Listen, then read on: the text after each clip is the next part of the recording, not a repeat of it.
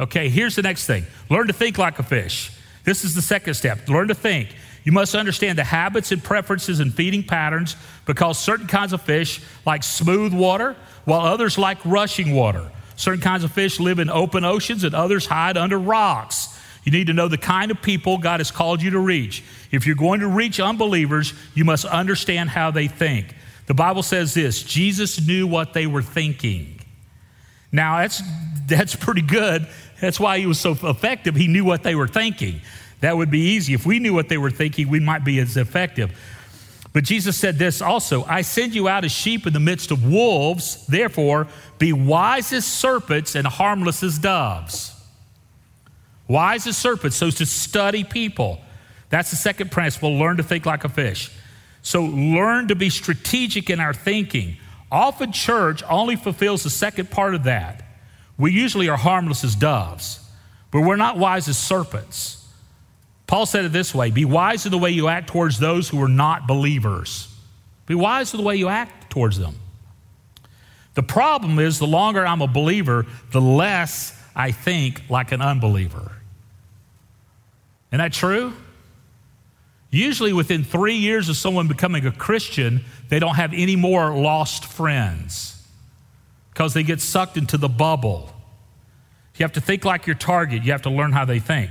A missionary can go in a country and pray all he wants to and teach all, all he wants to or she wants to and plan all they want to. If they don't learn the language, nobody's going to listen to them. Right, Tom? You're here someplace, Tom Gillespie. There you are. I see that hand. I'm a trained professional. I see that hand. So you have to learn to speak the language. So, Tom, how long did you study Spanish? Five hours a day for a year and he went as an IMB missionary. You mean to tell me, Tom, they paid you for a whole year to sit around and study Spanish? See. Why? Because he would be ineffective without speaking the language. Now, when we went to Cuba, this is what we did. We went to Cuba. I taught pastors, and I was translated by Mitch, Mitch Ingram. He translated, and he's amazing. Mitch speaks better Spanish as a redneck from Texas than the people from Cuba speak.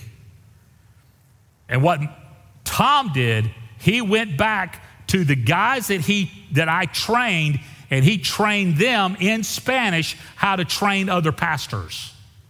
Cuz the gringos got to go. And the, the, the, indigenous movement has to spring up. Y'all understand that? Yo, Johnny, you were with us on that trip. You remember that we were giving the Cubans.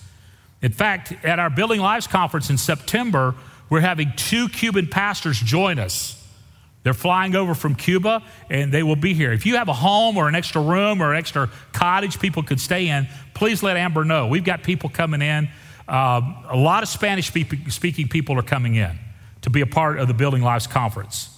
So you have to learn the language of the 21st century. You have to learn the language of unbelievers. Don't talk in religious terms. Have y'all notice, I'll use a religious term and then I'll tell you what it means? like sanctification means becoming like Jesus, sacerdotalism. That means taking the Lord's Supper. So we can't use, like when I talk to somebody, I'm not going to talk to me, my, my, my eschatological stance as a premillennial dispensationalist. I'm not. Do y'all know what eschatology is? It's the study of the end of time. Y'all know what scatology is? It's the study of poop. So you better understand what you're saying, and that's why we, we have to say things that are plain. Let me give you some examples. We have a youth group, and we call it Echo. Echo, echo, echo, echo, echo. What the heck does that, what does that mean? Echo. Why not call it student ministry? Where people actually know what we're talking about. Wouldn't that be helpful? Oh, it got quiet. V- VBS, that's another one of my pet peeves. We're going to have VBS. Do you know average lost person doesn't know what the heck VBS is? Did y'all know that? And we say to kid, you come to vacation Bible school? School, I'm not coming to school. But see, we can, we can change our words to reach our target. If you say, hey, you want to come to the best week of your life? Join us this week because we're bringing all these kids here. We're going to have a lot of fun. We call it Kid Week. And it starts, do you see what I'm saying? And what we do is we get insider language. You know who's the worst about insider language? The absolute worst. Our government. They got acronyms and the military. Any y'all military folks? Uh, you know, it's insider language. And, and so we have to think what do they don't understand? Do y'all know why I put the passages of scripture I'm using up on the screen? Why do I do that?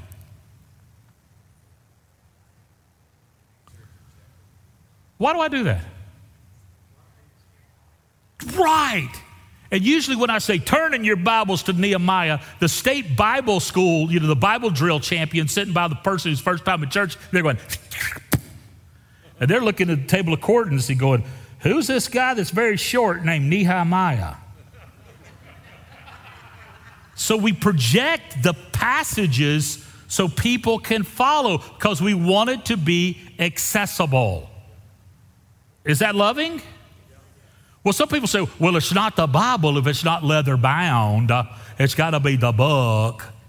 I have a friend of mine, he was so brilliant, he memorized his sermon and he memorized the scriptures he was using with his sermon. And his church started complaining he wasn't preaching out of the Bible because they didn't know scripture know well enough to know that he was quoting it. So what he did, he took his black daytimer and he preached holding that, and the people quit complaining because they thought he was using the Bible.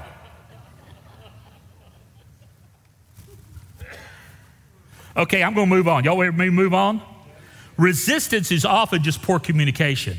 They really don't know what we're saying. I hear Christians saying all the time, people are closed to the gospel. No, they're not. They're not closed to the gospel. They're closed to the way we're presenting the gospel. They're not closed, they're close to the way we present the gospel. Uh, how can I get on their wavelength? How can I learn to share the gospel in their language in a way that will, they will understand? How do I understand the mindset of an unbeliever? Just ask them. Give them time to ask their questions. Build relationships with them. I've written these things down for you. Uh, if you don't ask the right questions, you won't get the right answers. If you don't get the right answers, you won't develop the right strategy. If you don't develop the right strategy, you won't get the right results. Five questions to ask unbelievers Are you currently active in a local church? Hey, you go church anywhere? I was in a flooring store this week because when we were remodeling our house, I built a relationship with a guy that has a flooring store. So I was by there, so I stopped in and check on him, see how he's doing. He was, you know, he was working on stuff. I said, hey, it's good to see you, preacher, blah, blah, blah. Walked out, and there was a lady standing there. She said, can I help you with something? I said, no, I'm here. And Tara was there. And of course, Tara's always looking at something. She likes decorating, that kind of stuff. She's looking. I said, you know, I'm just here. And, and I, I said, um, I said, hey, um, I'm Pastor Scott. You go to church anywhere? She says, well, and she starts telling me her long story. And pretty soon, she was telling me everything about her life. And I got to preaching and she got to crying and I took up an offering and we bought lunch. No, it was just people want to be heard. They want somebody to talk to. And if we avail ourselves, hey, do you go to church anywhere? And of course, I invited her here, and I think they're probably going to watch online to make sure I'm not crazy. So y'all pray for that. What do you feel like is the greatest need in your area? That's a great question to ask people. What do you think is the greatest need here? Why do you think that most people don't attend church?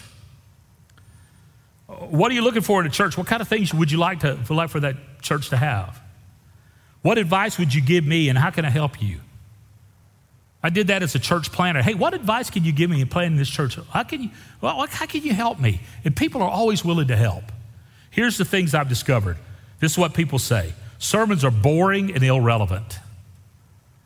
They're boring and they don't apply to my life. Now, that dadgum preacher here last week, he preached for 50 minutes. I promise you, he will not do that this week. My wife had roasted preacher for lunch last Sunday. Members are unfriendly to visitors. That is not the case here. And I love you guys for that. Too much emphasis on money. That's why I say we're not after your money, we're after your heart. Giving is an act of worship. If you're a guest today, this is not for you. There's poor child care. From time to time, in fact, it's more often than not, Tara, are, are, uh, we are invited to come look at pastors' church buildings.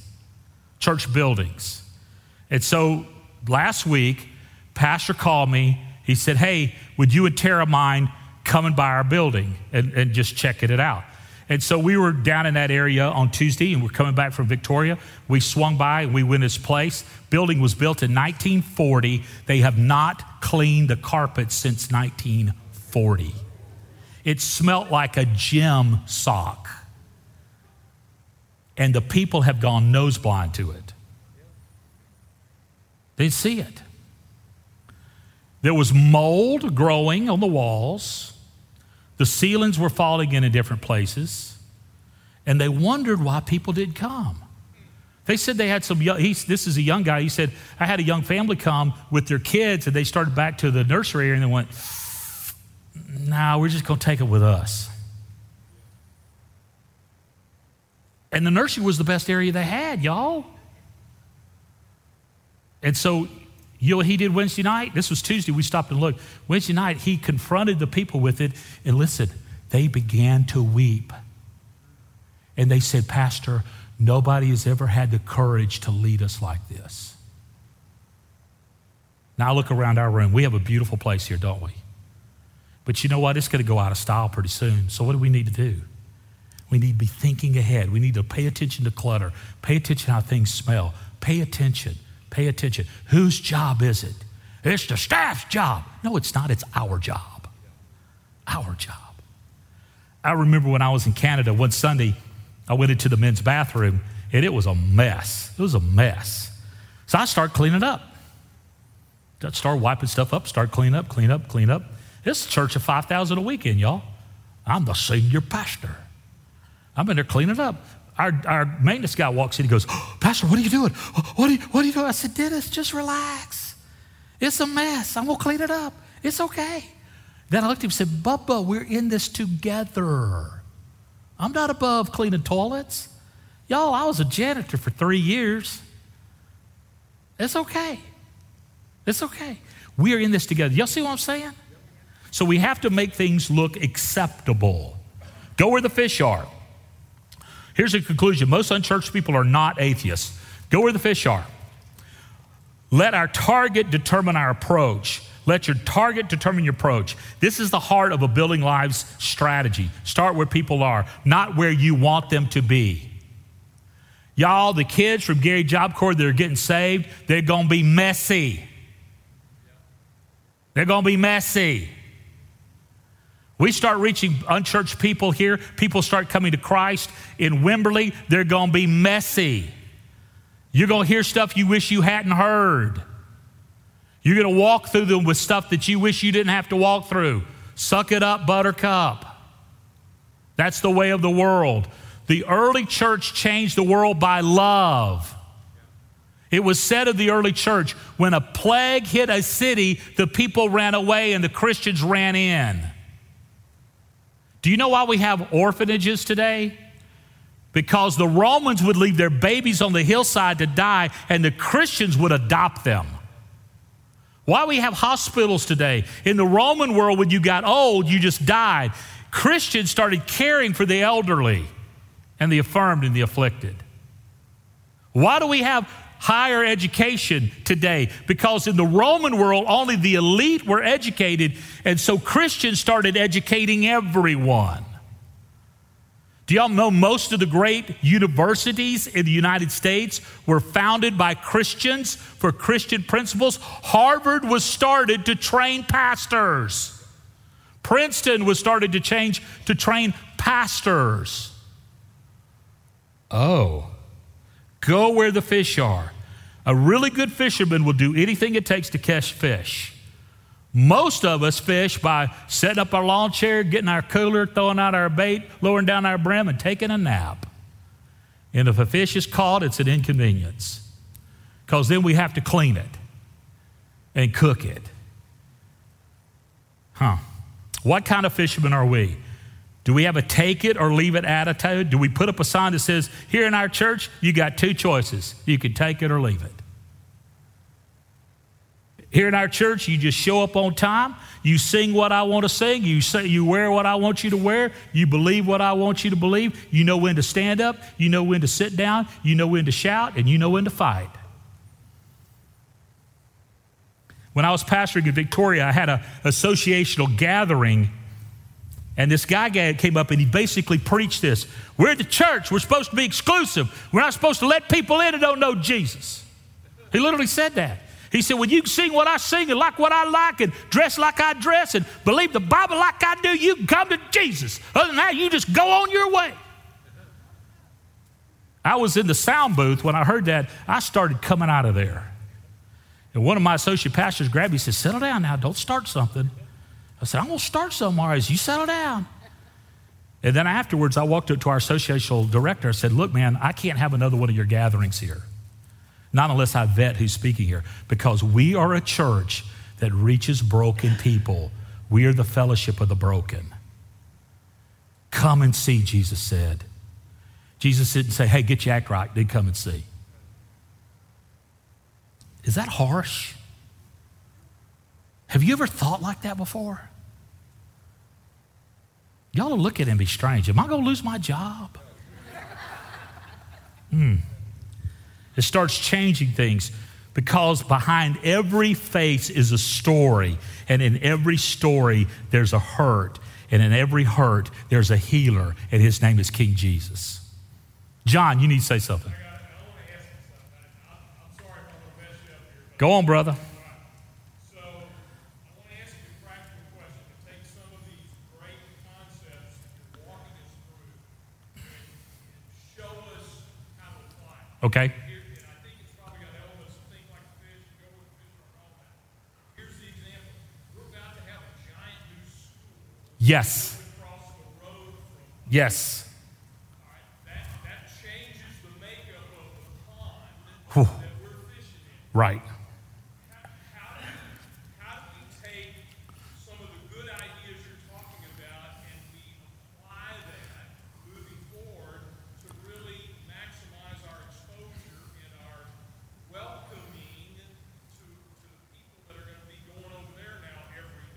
Wow, John, that's a great question. I guess I might as well go ahead and tell y'all this because I've already volunteered us to Dwain York to adopt that school over there. I said, we're going to feed the teachers. We're going to let people park over here. We're going to provide, when we, when we expand our children's building, we're going to provide after school care. We're going to create, hopefully, one day up on Ranch Road 12, a people where people can come and gather. We want to extend Blue Hole where people are walking, can come on this campus and walk and have a refreshing time, maybe drink some water, have some scripture. We're, we're going to be that church. And you know what Dwain York said? Come on, brother. Come on, brother. So God is putting us an opportunity to lavish love right across our street. Right across our street. Does that scare y'all at all? No. On Tuesday nights, we are, we, we've got a food tray, a food truck coming. It ought to be here in the next month or so. On Tuesday nights, a team of people headed by Larry Adams are going to go feed people that are hungry at the where when they're getting the food bank. That team's going to go feed people on Tuesday nights because they're hungry. They're hungry. Somebody gave us the money to buy a food truck. It was King Jesus. And so, what King Jesus is asking for some of y'all to be broken bread and poured out wine to feed hungry folks so they could hear about Jesus. Does that excite y'all at all?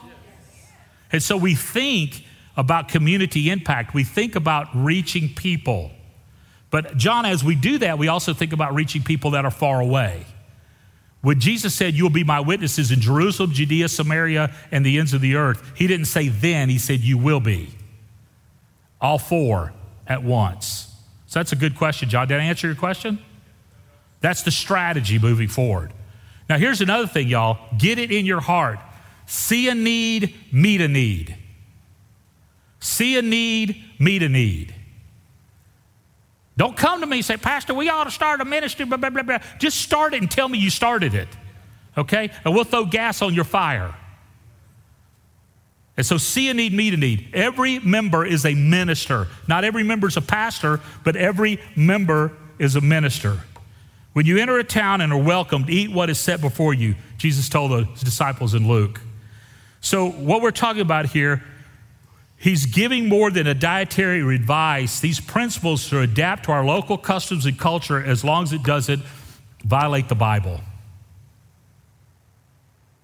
God's word is our guide. Too often we ask the world to adapt to us, and then we act arrogant if they want. Are you willing to adapt to the uncomfortable to reach the unchurched, never compromising the message of Jesus Christ or the direction of the Bible. This church will never preach anything else than Jesus Christ and Him crucified. Will not. We will not depart from the authority of Scripture. We, we, won't, we won't. We won't. On my watch, we won't. Now, what they do after that, that's, that's y'all's job. And so we have to do what God wants us to do. Uh, the Gentiles didn't have to become Jews to become Christians. So we have to think about the same thing. Uh, let me say this about catching fish I have never caught a fish that was cleaned and ready to go in the frying pan. Do you know that? So when someone comes to Jesus, we gotta let Jesus clean them up, right? And you know what? Jesus still cleaning you. And some of y'all a big old mess. He's cleaning you still because he loves you.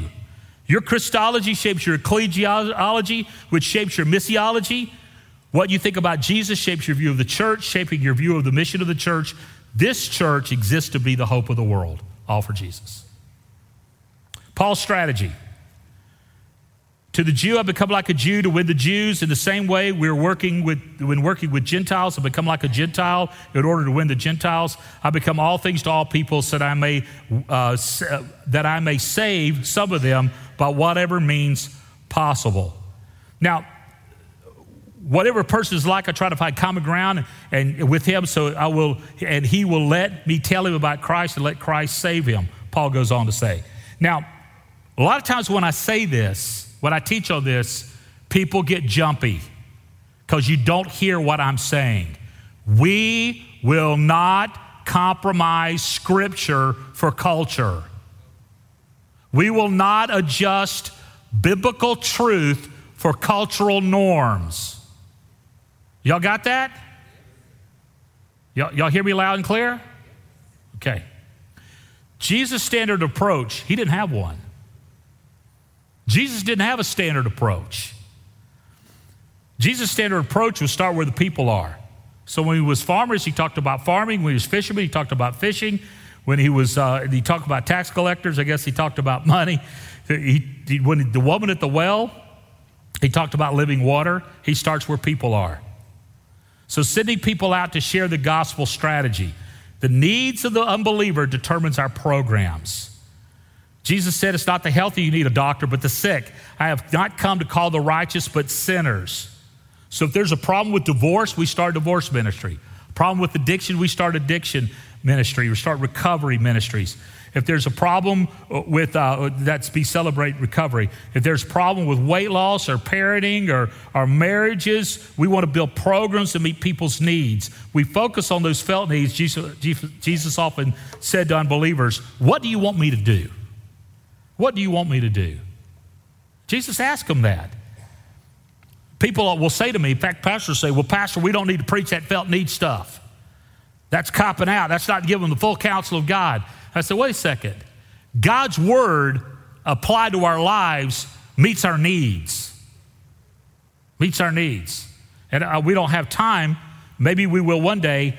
I teach a class to pastors called Preaching for Life Change. Y'all hear it every week.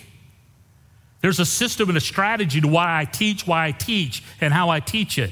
Does that make y'all feel weird when I say that? It's intentional. Why? Because I love you. I love you, and I want your lives to be full of God's best. Nobody becomes a Christian until they first recognize their need.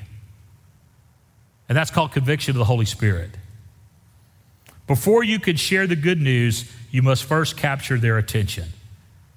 And that's meeting needs. Our church will never grow beyond its capacity to meet needs.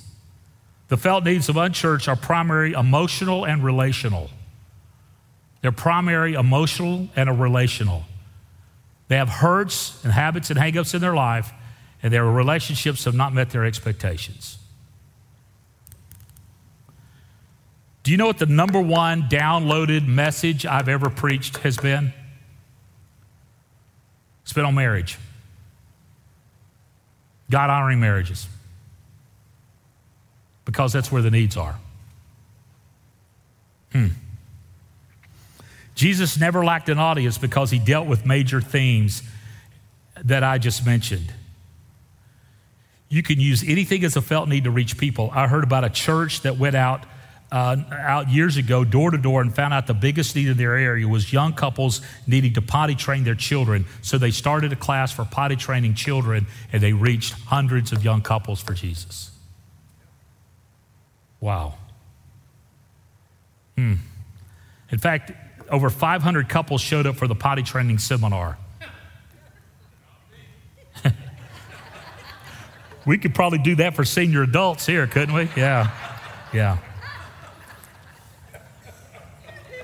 Wow. You know, there's a, there's a proverb about that train up a child in the way he should go. Okay, all right. The mindset of unbelievers determines our strategies. For instance, a lot of people are hung up about financial appeals, so we tell visitors, don't give, we're just glad you're here. That's why we do that. We must do whatever we can to remove the barriers that keep people away. But do that, we must have to understand their mindset. Jesus said, Be wise as serpents and harmless as doves. The people of this world are more shrewd in dealing with their own kind than we are the people of the light. Jesus said in Luke 16 5. The culture of unbelievers determines our style. Huh. This is especially true when we determine our style of our gatherings. I want you to write a phrase down because I want to let you in on a little secret. We're using the arts to touch the heart. So that what does that mean? We have a creative team that's led by Dan. They meet every week and they prayerfully plan our gatherings. And they say we want to pick songs that speak to the hearts of people. So we're using old songs, we're using new songs, we're using songs that are honoring. Dan will tell you I'm the theological police. If I don't think it's right, Dan, what do I say? I speak up, don't I, Dan? Say, that song sounds like a Hindu song. We ought not sing that. We're not taking Jesus to the prom, Dan. It's not God is my girlfriend. And so we have rich heritage songs we use, and we have some good new songs we can use. But I like all kinds of music. And so we want to use the arts to touch the heart. And that's we want you to be inspired and engaged. Engaged. Don't you think for a second we're doing something to placate you. We're doing things to inspire you to live all for Jesus. Is that too hard? Why? Because we love you. We love you. Why in the world did I sing Great is Thy Faithfulness last Sunday? Why did I do that? Why did I do that? Exactly. It is a good song, and it ought to be sung. We're going to open up in a couple of weeks singing A Mighty Fortress is Our God. Yeah, we're going to open up. Why are we going to do that? Because we're going to be talking about overcoming opposition in our lives. And Martin Luther faced a ton of opposition, and there's probably no better song to sing, A mighty fortress is our God. Right? That's not hip and cool. I don't care. I'm sweaty and I got a bad hip.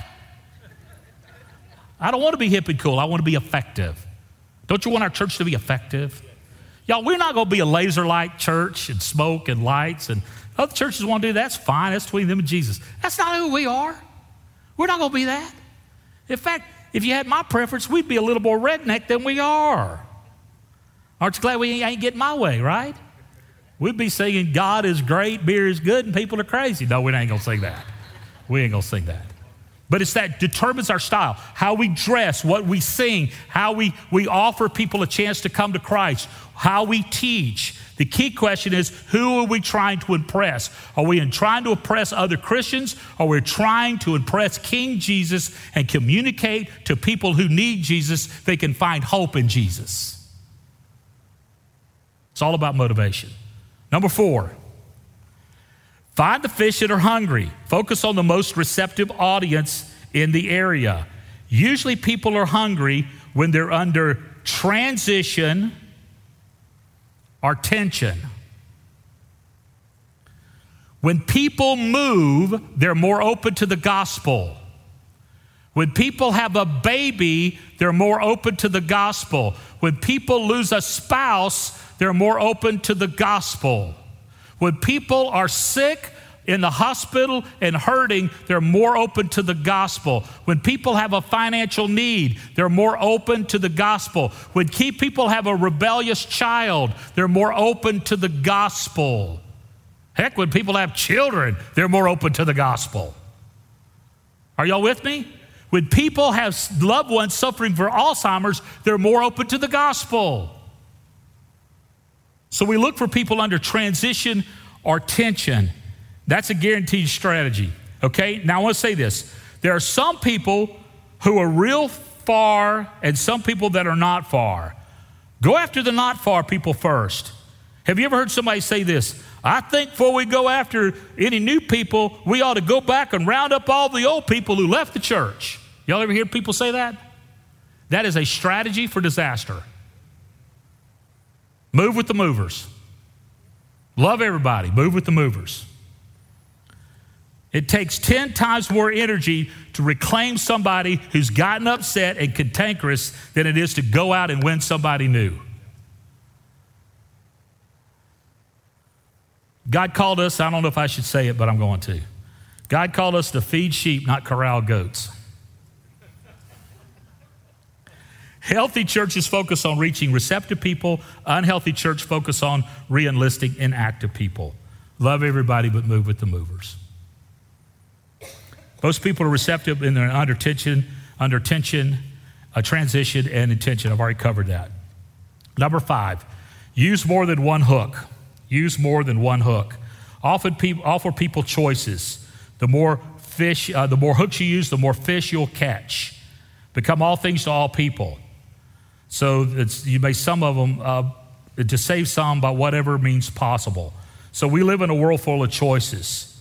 So there's saturation strategy, using every available means to reach every available person at every available time. And that's why we want to do multiple services, multiple gatherings, rather, multiple groups, on campus groups, off campus groups, uh, multiple ministry opportunities. Why in the world do we have a choir? Why? I'll tell you why. Is why. It gives people a bigger, more easily accessible opportunity to minister. You have three praise team members and you have 100 people in the choir giving glory and honor to the Lord. Why? Oh, second, because it creates a dynamic in our gatherings. Our choir is important. You know, third thing it does, it tells people out there, hey, you could be a part of something bigger than yourself. That's why we have a choir. That's why we're never going to kill the choir. Choir, that's why you're the hero. That's why we're talking about getting more of you. Okay? Does that make sense? Yeah. Why? Because I love when people are engaged serving God. Serving God. I was at a big old contemporary church not long ago, and they had 350 people in a choir singing their hearts out. I know some of them couldn't sing a lick. It didn't matter. You got 350 people. You could even cover up Wyatt when he's singing. Sorry, buddy. It's just too easy. But that's the joy of having people and reaching the right people. The wrong question is to ask is how much will it cost? The right question to ask is how much, who will it reach? Who will it reach? Most churches are driven by faith in the early years and driven by finances in the later years. Let's talk about financing, uh, facing, let's talk about financing sharing the gospel for a minute. Financing sharing the gospel in our church Money spent on sharing the gospel is never an expense, it's an investment. It's an investment. Churches never really have money problems, they have ideal problems. Hudson Taylor said this God's work done God's way will not lack God's supply. Not lack God's supply. Get that next slide up there, Scotty, so they can put that in. God's support, God's supply. Okay. Any questions?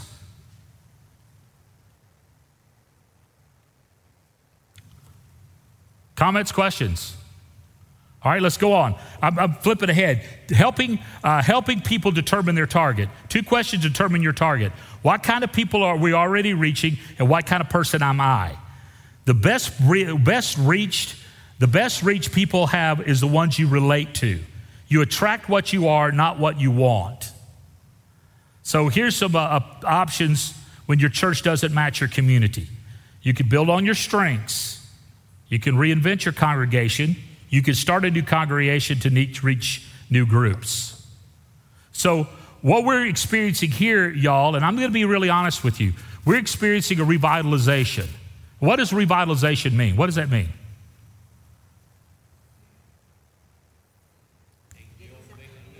Taking something and making it new again. Right? What, what else did I hear y'all say?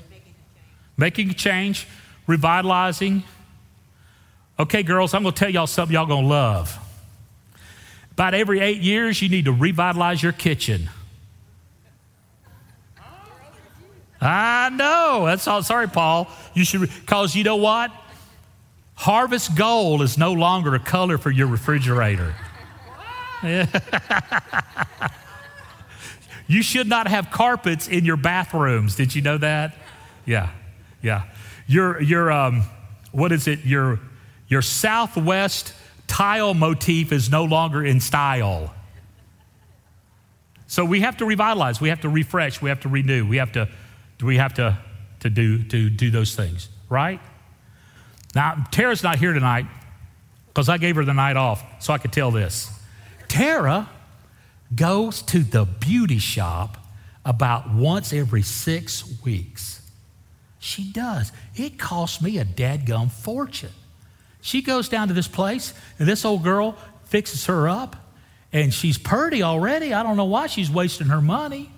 But she comes back and she's all gussied up and her hair's a new color. Heck, I don't even know what that girl's original hair color was. I'm, y'all don't repeat this now. Do you know why she does that? Because she knows she needs to be revitalized. And you know what it does for her? It picks her up. You know what it does for me? Ha ha ha. That's none of your business. So you see, we have to think about that. We revitalize. Now, when I say we're revitalizing the church, am I diminishing you? Am I putting you down? Am I insulting you? No. No. I'm loving you. I'm loving you. When I go to the doctor and he says, Scott, you need to lose some weight, is he insulting me? Maybe a little bit. Mind your own dadgum business. You need to eat a sandwich. That's what I say to my doctor. But here's the deal He's loving me. He's loving me. You know, um, I went there the other day and he said I was fat and I asked for a second opinion. He said I was ugly too. I don't know what to say. He's got a new talking scale, my doctor does. Yeah, I got on the other day and that said one at a time, please. So Okay, that's enough of that. Okay, we're done with session two. Any questions? Y'all have thoughts? Was this helpful at all? I know you're not pastors, you don't pastor a church, you're part of this family, but I wanted you to look under the hood, okay? This is the stuff we're teaching pastors. Do you think it's helpful to pastors? Big time. Big time. Big time. Okay, now we got 15 more minutes, and I want to get as far in chapter in session three as I can. Is that all right?